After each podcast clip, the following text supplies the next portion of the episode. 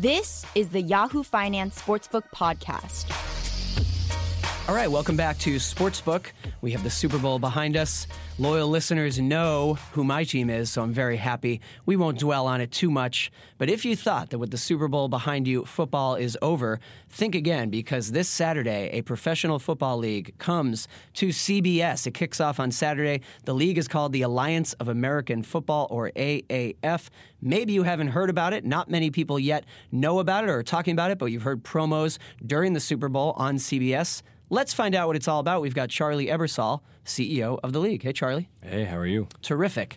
Um, well, let's start this way. Do you think that's fair, what I just said? Do you think that uh, not many people still know about it? Uh, has it gotten the level of buzz that you hoped? Because when I realized this thing is real, this thing is happening, wow, it's kicking off on Saturday, one week after the Super Bowl, I sort of felt like, and no one's talking about it. Well, one of the things that was interesting when we were putting the league together was looking at why everyone else had failed at doing this. Every other person who's ever done this has failed. And the commonality is they all came out of the gate with like all this pomp and circumstance and such a big deal, and then they just cratered. And so we made a very conscious decision to not spend the type of marketing dollars that everyone else had. We had a phenomenal partner in CBS. We had a huge lead in with the Super Bowl. We announced a partnership with the NFL, so we're going to be on the NFL Network in prime time on Saturday and Sunday. And so, from our perspective, we wanted to earn our audience and get them to hear about us through the quality of the play as opposed to we're going to have scantily clad cheerleaders and other nonsense right. to get people to show up. Right. It's funny. Uh, on this podcast, we had in Jeff Pearlman a few months back, and he's the author of a new book all about the USFL um, football for a buck because, of course, famously the USFL died after a lawsuit where it tried to take on the NFL over TV rights. The USFL actually won that lawsuit, but the judgment awarded was something like a dollar. Three dollars. Three dollars. There you go. Uh, and when we talk about the USFL, of course, you know President Trump was actually involved. He was a team owner, but you're right. I mean, its death was we want to take on the NFL. You guys instead have a, a not adversarial relationship there. Tell me about you know when you guys first approached the NFL, said we want to make this other league? Because I imagine that at least at first, the NFL officials, their first gut reaction is like, no, no, no, just go away. We don't want any other football leagues out there. No, because the thing was, when we approached them, we were approaching them with all NFL partners. We were going to be on CBS. Bill Polian's my co founder, who is as NFL as you get, and certainly one of the most successful executives and GMs in the history of the game. He's in the Hall of Fame, um, as well as Hines Ward, Troy Polamalu, Justin Tuck, Jared Allen. And then on the other side, you had coaches that were all NFL coaches. The unique thing about our league is that every single coach in our league coached as a head coach in the NFL or as a offensive or defensive coordinator with Super Bowl rings. So like Tim Lewis, who's our head coach in Birmingham, who's probably the least famous of our coaches, and yet he has the most Super Bowl rings of anyone, having won them with both the Steelers and the Giants. It's so like when, how people forget Belichick has two more rings that were not with the Patriots; they're from right. the Giants. Right, right. You can count on an egg timer how long it takes someone from Boston to talk about Bill Belichick when it comes up with football. Sorry. So I listen. sorry, not sorry. You guys won the war of attrition last right. Sunday. I think the thing that's interesting for us though, so we went to the NFL. We said, look, this is complementary. We want a partnership with you. And so the very first thing when I talked to Roger Goodell about it was I said, we have a thing called the NFL out in our contract that during our offseason, you will be able to take players and have them play in the NFL exclusively. So the number one draft pick in our quarterback draft, who is Josh Johnson, we released and he went and played for the Washington Redskins quite successfully. So when we talk about the buzz around the league or whether enough people are aware that it's happening, maybe you aren't as beholden to ratings anyway. I mean, you know, with, with NFL, ratings are always the story because, well, ratings went down for two seasons in a row, and then advertisers don't like that, and maybe the advertisers won't spend as much. And in fact, uh, the cost of a 30-second Super Bowl ad for this past Super Bowl was flat versus the year before. And a lot of people said, "Oh, you know, what does that mean?" Uh, for you, how important will ratings be? I mean, if there aren't, you know, tens of millions of people tuning in in the first week. Is that a problem or that's okay? We have the good relationship. We know we're going to stick around. Well, one of the reasons we did multi year deals with all of our partners, with CBS, with Turner, with the NFL network, was around the idea that we wanted to be a story of growth, not a story of an explosion out of the gate. Look, my dad and Vince, when they launched the XFL in 2001, they did 54 million viewers opening weekend, but by the eighth weekend, they were the lowest rated show in the history of primetime television. So you have to talk about what the story is. And one of the things that I think is a huge problem with with launching alternative football leagues is you're immediately compared to what is by far the most successful entertainment product on earth. Right. They do 37 billion in revenue annually and yet they only exist for 6 months our plan, our business model is to say, look, we're we're capitalized for multiple years, and we're built around the idea that this is going to take five to seven years to take root. It took the MLS 22 years to engage. And even still, you know, a lot smaller than the big three, but Sure, but I Very would, I would- successful. I would take any league where the teams are valued at two hundred million dollars a team. That's the funny thing about the Super Bowl. They're like, ah, ad sales were flat.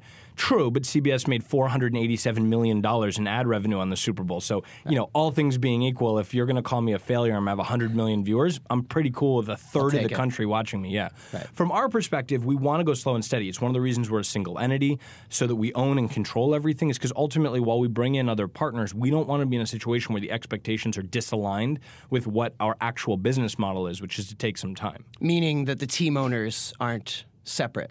Or yeah, you- exactly. So the league owns all eight teams. So we have GMs and, and head coaches, and we have a whole infrastructure in each city, so it operates on its own. But ultimately, all the players, all the coaches, all the GMs, all the employees of the league um, are empl- are full time employees. one entity. Exactly. Yeah. So when Centralized. Exactly. So a year ago, 13 months ago, it was Bill Polian and I as co-founders with one employee, this guy Tom Veet, who was actually the impetus for starting the league. When I did the 30 for 30 about the XFL, Tom was the first person that really brought up with me, how do we do this again? And we had this long conversation. So we had one employee 13 months ago. Today we're a little over 1,100. Wow, eleven hundred.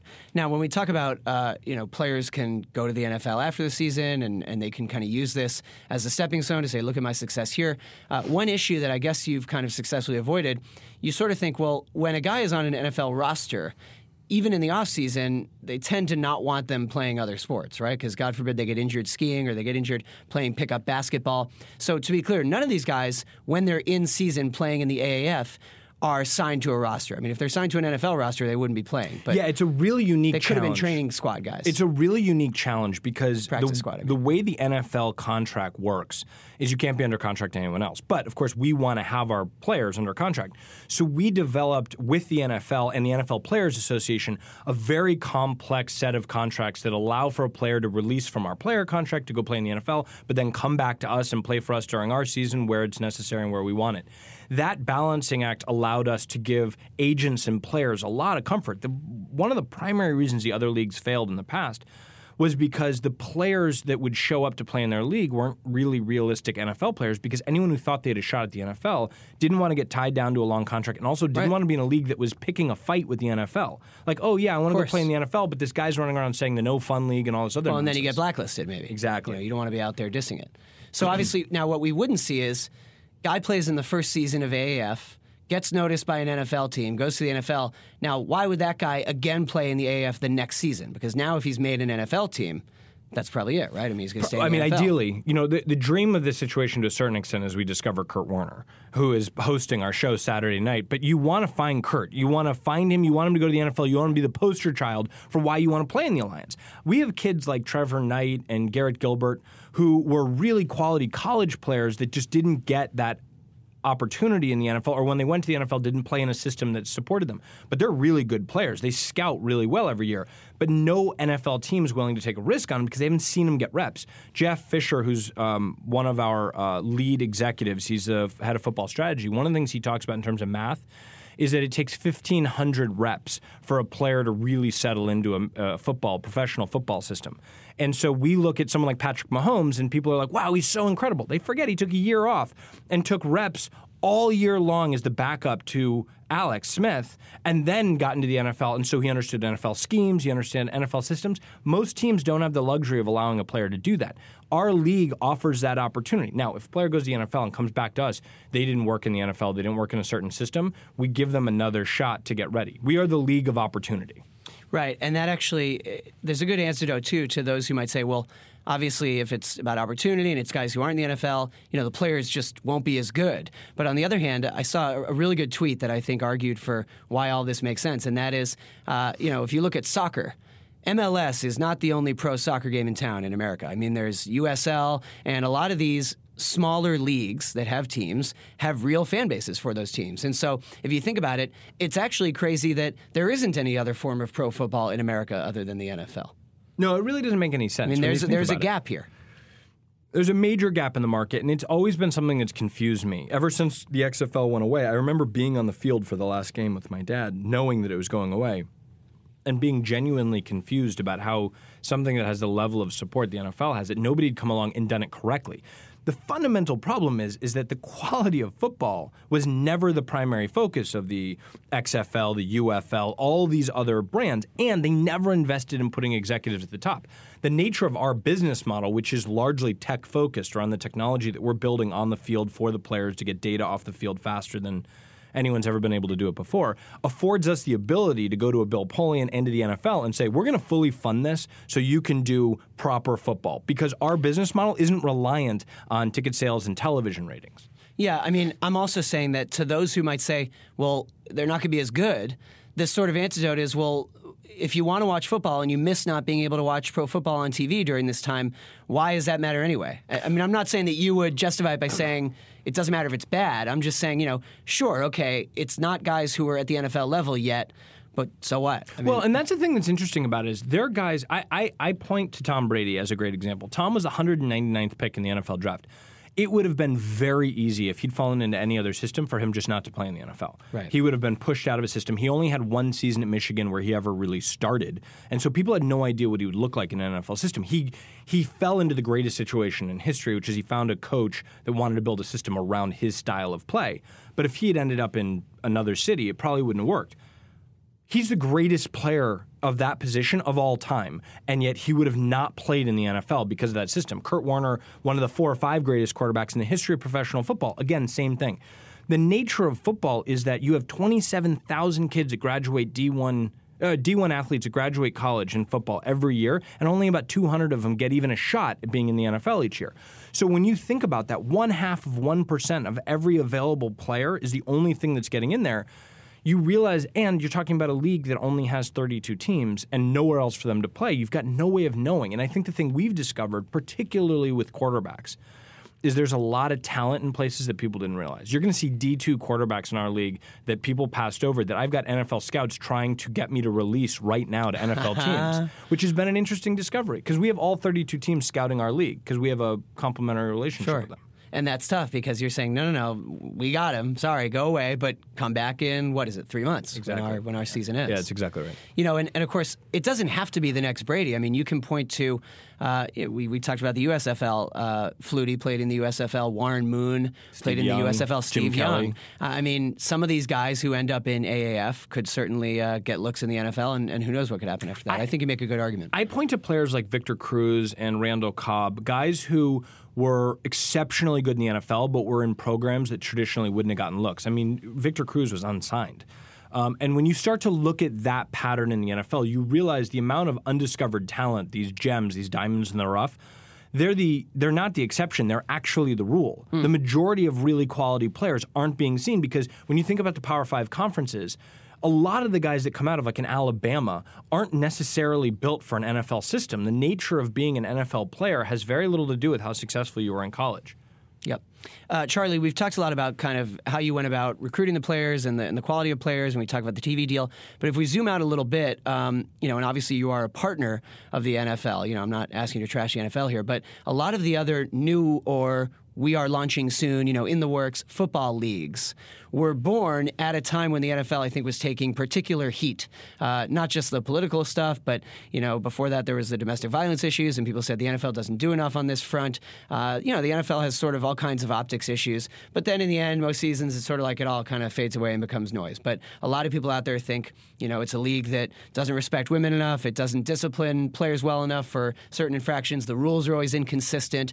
When you think about your league, even though you're trying to be a partner to the NFL, do you also think at all about um, the optics, the brand, what we stand for, you know, that that kind of aspect of it, the the off the field uh, character. And do you do you think about that? Is that a way that you might be able to attract fans that maybe have given up on the NFL, gone away from the NFL? The thing I think that's interesting about the conversations around the challenges around professional sports, but obviously specifically with football, is that most of the things people point to are symptoms of what I think is a larger problem, which is that these are systems that were built 50, 60, 100 years ago in the case of Major League Baseball that aren't really built for the modern era. When you think about the construction of franchises and player unions and billionaire owners and all of these dynamics and free agency, all these dynamics are diametrically opposed to each other. And so when you see a player who feels like they're being taken advantage of or, or that they're not being properly respected, or you see an owner that might be overstepping in terms of how he's talking about what a player is, et cetera, you begin to realize that at a systemic level,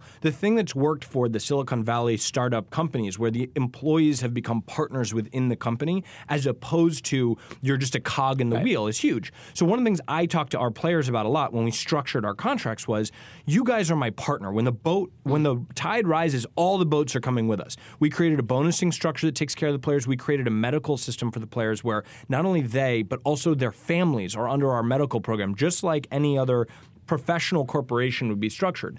And in doing so, what we think we've done is we've aligned them with us. So, for example, players actually bonus off of charity work and community work.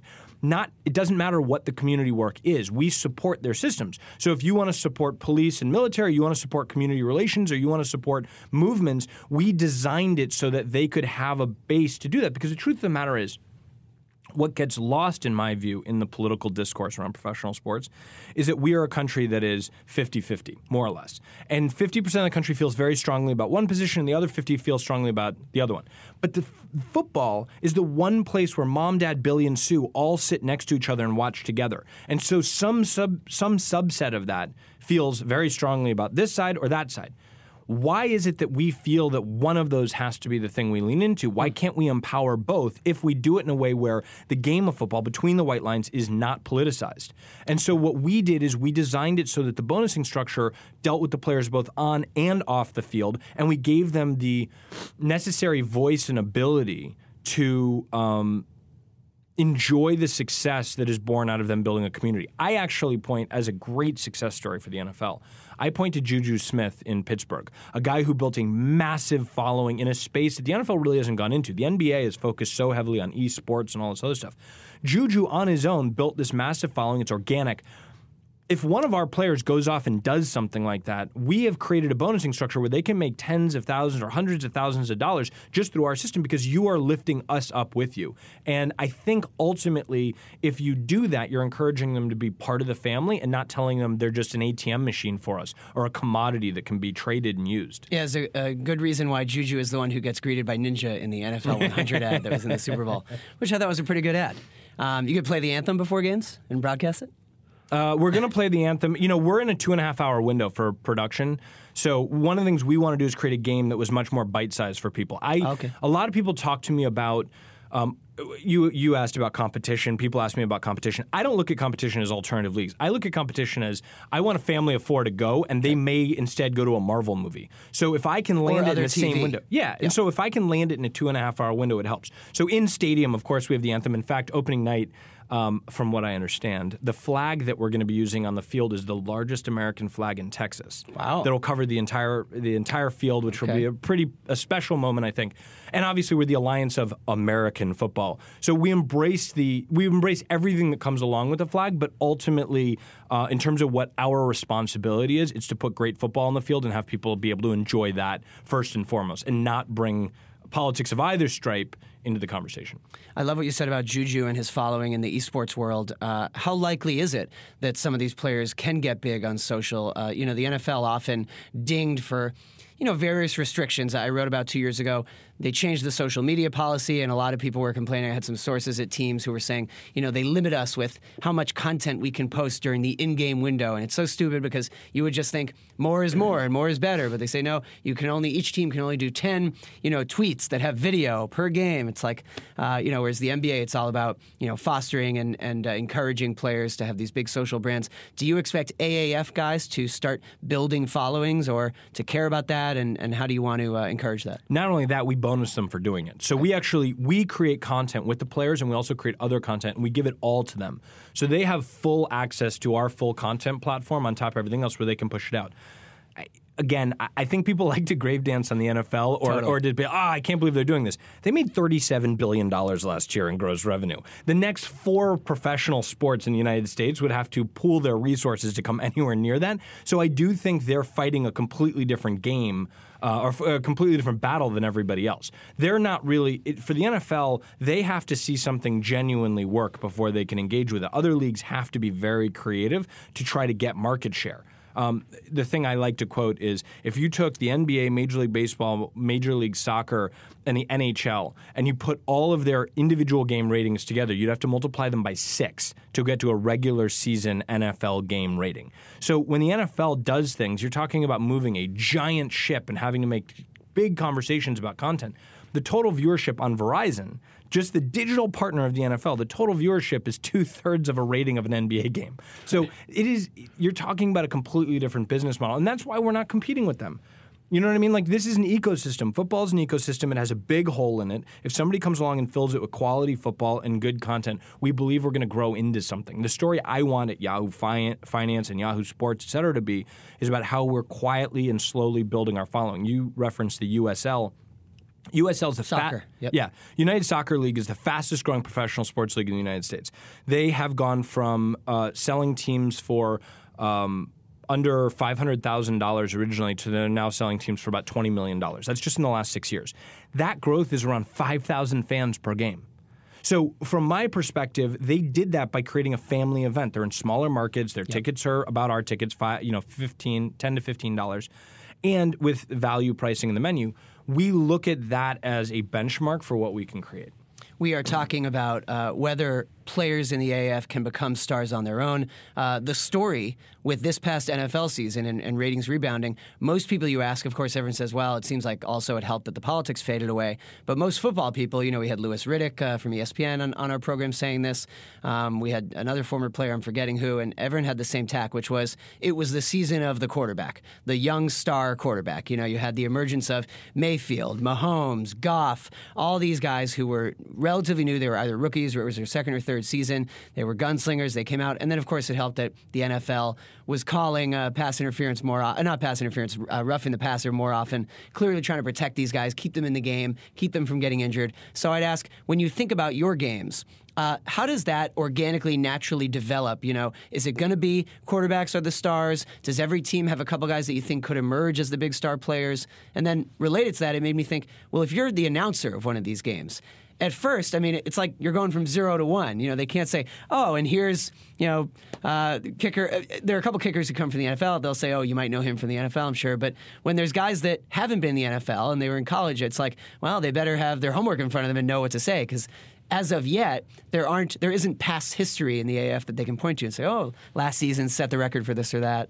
Our first, um, the th- first of all, four of our eight quarterbacks were in the NFL in the last 18 months. So a lot of the names you're going to recognize. Okay. You're going to see the Trevor Knight. You're going to see the Christian Hackenberg, Aaron Murray. Yeah, Hackenberg. Oh, um, Aaron Murray. Yeah. yeah. you've got players that you're going to recognize. Um, that that's one. Uh, Mike Bercovici. So you're going to see guys you sort of recognize. But the bigger point is, and I think this is where people get lost. Football succeeds when you are able to get the helmet off the player and identify who they are. What I think the great probably the single most effective thing my father did when he created Sunday Night Football on NBC was he did not talk about the Patriots versus the Colts. He talked about Peyton Manning versus Tom Brady. And that shifted the narrative. If you look at the last two years of the NFL, it's not that Patrick Mahomes arrived on the scene this year, it's that Andrew Luck isn't hurt.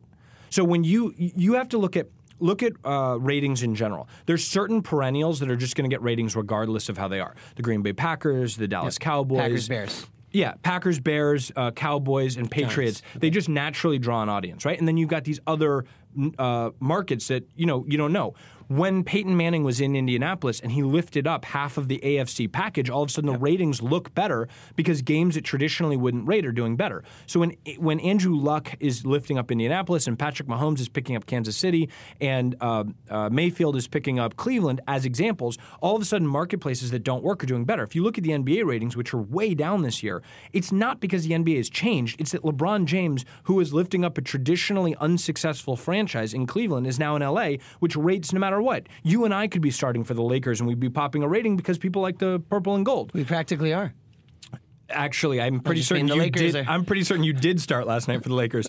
uh, but I think the thing that people don't appreciate at a fundamental level about professional sports, and this is what I learned from my dad. My dad was the first researcher in the history of the Olympics, where he would go and find the story of the player, and he would tell that story to Jim McKay, and then Jim McKay would tell the story on television storytelling is what differentiates professional sports on television from everything else. But with respect to the NFL specifically, when you get into storytelling in a sport that's naturally designed for television, it's a rectangular screen. We move left to right. The game naturally lends itself. It stops every 12 seconds. You can tell, retell the dramatic story. They start back up. They have a plethora of opportunity to come out of each play. When you're able to tell the dramatic story of that of that game, the thing that I find interesting is the Super Bowl was obviously not that interesting this year for someone who wanted to see a lot of high scoring. But what Romo does, and Nance mm. did a great job of doing it, is he just brings so much life to what's going on yep. that even though they didn't score a touchdown for three quarters, you always felt it was just around the corner. And it was still close. I always say. Oh, I mean, yeah. you never want to see a score of 3 0 at halftime, but you know, then in the third, it was tied suddenly. So it was a close game the whole time. I mean, yeah, I, look, I, the interesting thing about the Super Bowl was, for me, um, was our promo ran in it, and 75 million people saw that. So that was fantastic. And, and by the way, they had promoted AF a couple other times in the in the season too. Well, that was a great on part CBS. Dude, I mean, at CBS some point they the, started doing it every game on they're CBS. the best partner you could have. Like, look, no, no, think about this, right? They have every regular season weekend. They take no weekends off in the regular season, right? Then they have every round of the playoffs. They had the wild card, divisional, conference championship, and then the Super Bowl. So every single weekend they were there. And so in the last six weeks, and this was always what we had uh, talked about CBS, was they could just quietly start telling people, mm-hmm. hey, this thing's coming. Mm-hmm. The thing we didn't want to do is what my dad and Vince did 17 years ago, which was start hammering promos. They were running promos during yeah. the Olympics seven months like before draft, the XFL. It's like DraftKings. Yeah, too you, much. You pound people with it too much, and at a certain point in time, their expectation is so out of whack that when they show up, the, my dad's favorite story to tell about the XFL is they did they did testing a week of the first game of the XFL, and something like sixty percent of the people uh, answered that they thought defensive players would be allowed to bring folding chairs on the field to hit the oh offense God, with based right. on the promos. It's out as wrestling. Yeah. Yeah. Yeah, that's tough. I mean, yeah, it, it's a it's a common refrain, but um, under promise and over deliver instead of over promising. Uh, the one thing that Bill Polian has drilled into my head, and I believe very deeply in, is um, if we put good football on the field, that will spread people will hear about it and yep. they'll be drawn to it. If we put bad football on the field, that will also spread and people mm. will run from yep. it. The cream rises. That's right. As they say. Um, well, we've talked about, you know, I liked what you said about competition being other things to watch or other things to do. It's not other football leagues that say they want to start up too. Uh, what else are the possible hurdles, downfalls? What's your biggest fear about what can happen to the league in the next couple years? You said you want to just kind of grow quietly and slowly. What could go wrong? What keeps you up at night as you prepare to launch in the next few days? I mean, look, I'll, I'll be in very good company if this thing fails. I mean, everyone who's failed. One guy became the president. The other guy runs a billion dollar entertainment business. The other guy's my father. I mean, at the end of the day, the graveyard of alternative football leagues is very well populated. But I think the thing that scares me is just sticking to our mission, that we don't get dragged into these silly ideas like, oh, we got to get into a spending war with the NFL and try to get quarterbacks or whatever that is. Ultimately, this is a very, very, very fertile market because there's so little places for people to go. And you're seeing 30% of our players left the CFL to come play in our league. 70% of our players played in the NFL in the last 18 months. So we have this big group of players that can be there if we stay true to what we're built on and we don't get we don't trick ourselves into overthinking this. You know, quality football sells. Our business model doesn't require day one success. We're mm. building a long term technology business that has commercial assets that go way beyond football, that football just has to be the magnet. We need to give people a reason to keep tuning in and coming back. And I think if we put, if we have a lot of parity among the eight teams so that we don't have like, you know, an 0 and 8 team and a, you know, 8 and 0 team in the same league, um, and we have quality football kind of across all of them. Which I, look, I was at all four preseason games last week, and I was genuinely impressed with the quality of football. And that's hard to predict, of course, which teams will emerge though as really good. I mean, you might no, but. Steve Spurrier is going to throw happens. a lot of touchdowns. his offense was like, I it is. I'm like, do you even have a running back on your team? Or are you just going to run six out every time? Right, and then of course, you know, by being on on CBS Night One, uh, you're going to get a lot of people who just end up watching almost even unintentionally. Yeah. I mean, people people are sitting on the couch, and now it's 8 p.m. on CBS, and whoa, football. Uh, so I do think I think you'll see a lot of that week one of people who had no idea this was coming, and then suddenly it's here. Yeah, I think the sampling at CBS and uh, NFL Network, and then TNT. We're we're we are going to be on TNT next weekend, um, just before the NBA skills challenges on Saturday night. So I think you're going to get a group of people that are going to just be like, "What am I even? You know, what am I seeing?" And I and as weird as this sounds, I was in the movie business for 12 years. We did big films and small films, and you freak out about opening weekend. Our whole business relies Yeah, on opening right. weekend. I had to untrain myself of that over the last 18 months. And I would, you know, I'd wake up in cold sweats in the middle of the night and call my father and say, like, nobody knows who we are. And he's like, yeah, that's your business model. like, take a deep breath, breathe through it. Like, this is what you have to do. Because he said, look, I was there opening night. I, he and I were at opening night of the XFL, right? My dad went up on the roof of the stadium and he said, as far as his eye could see, he could see cars coming. It was that scene from Field of Dreams. Like, mm-hmm. just tens of thousands of people. They packed that stadium. And he said by halftime, he knew he had to figure out how to shut the league down because the football was so bad. so he, his point is like, you don't want to put a dress rehearsal on in front of 70,000 people. You want them to earn it and feel it and, and come to it.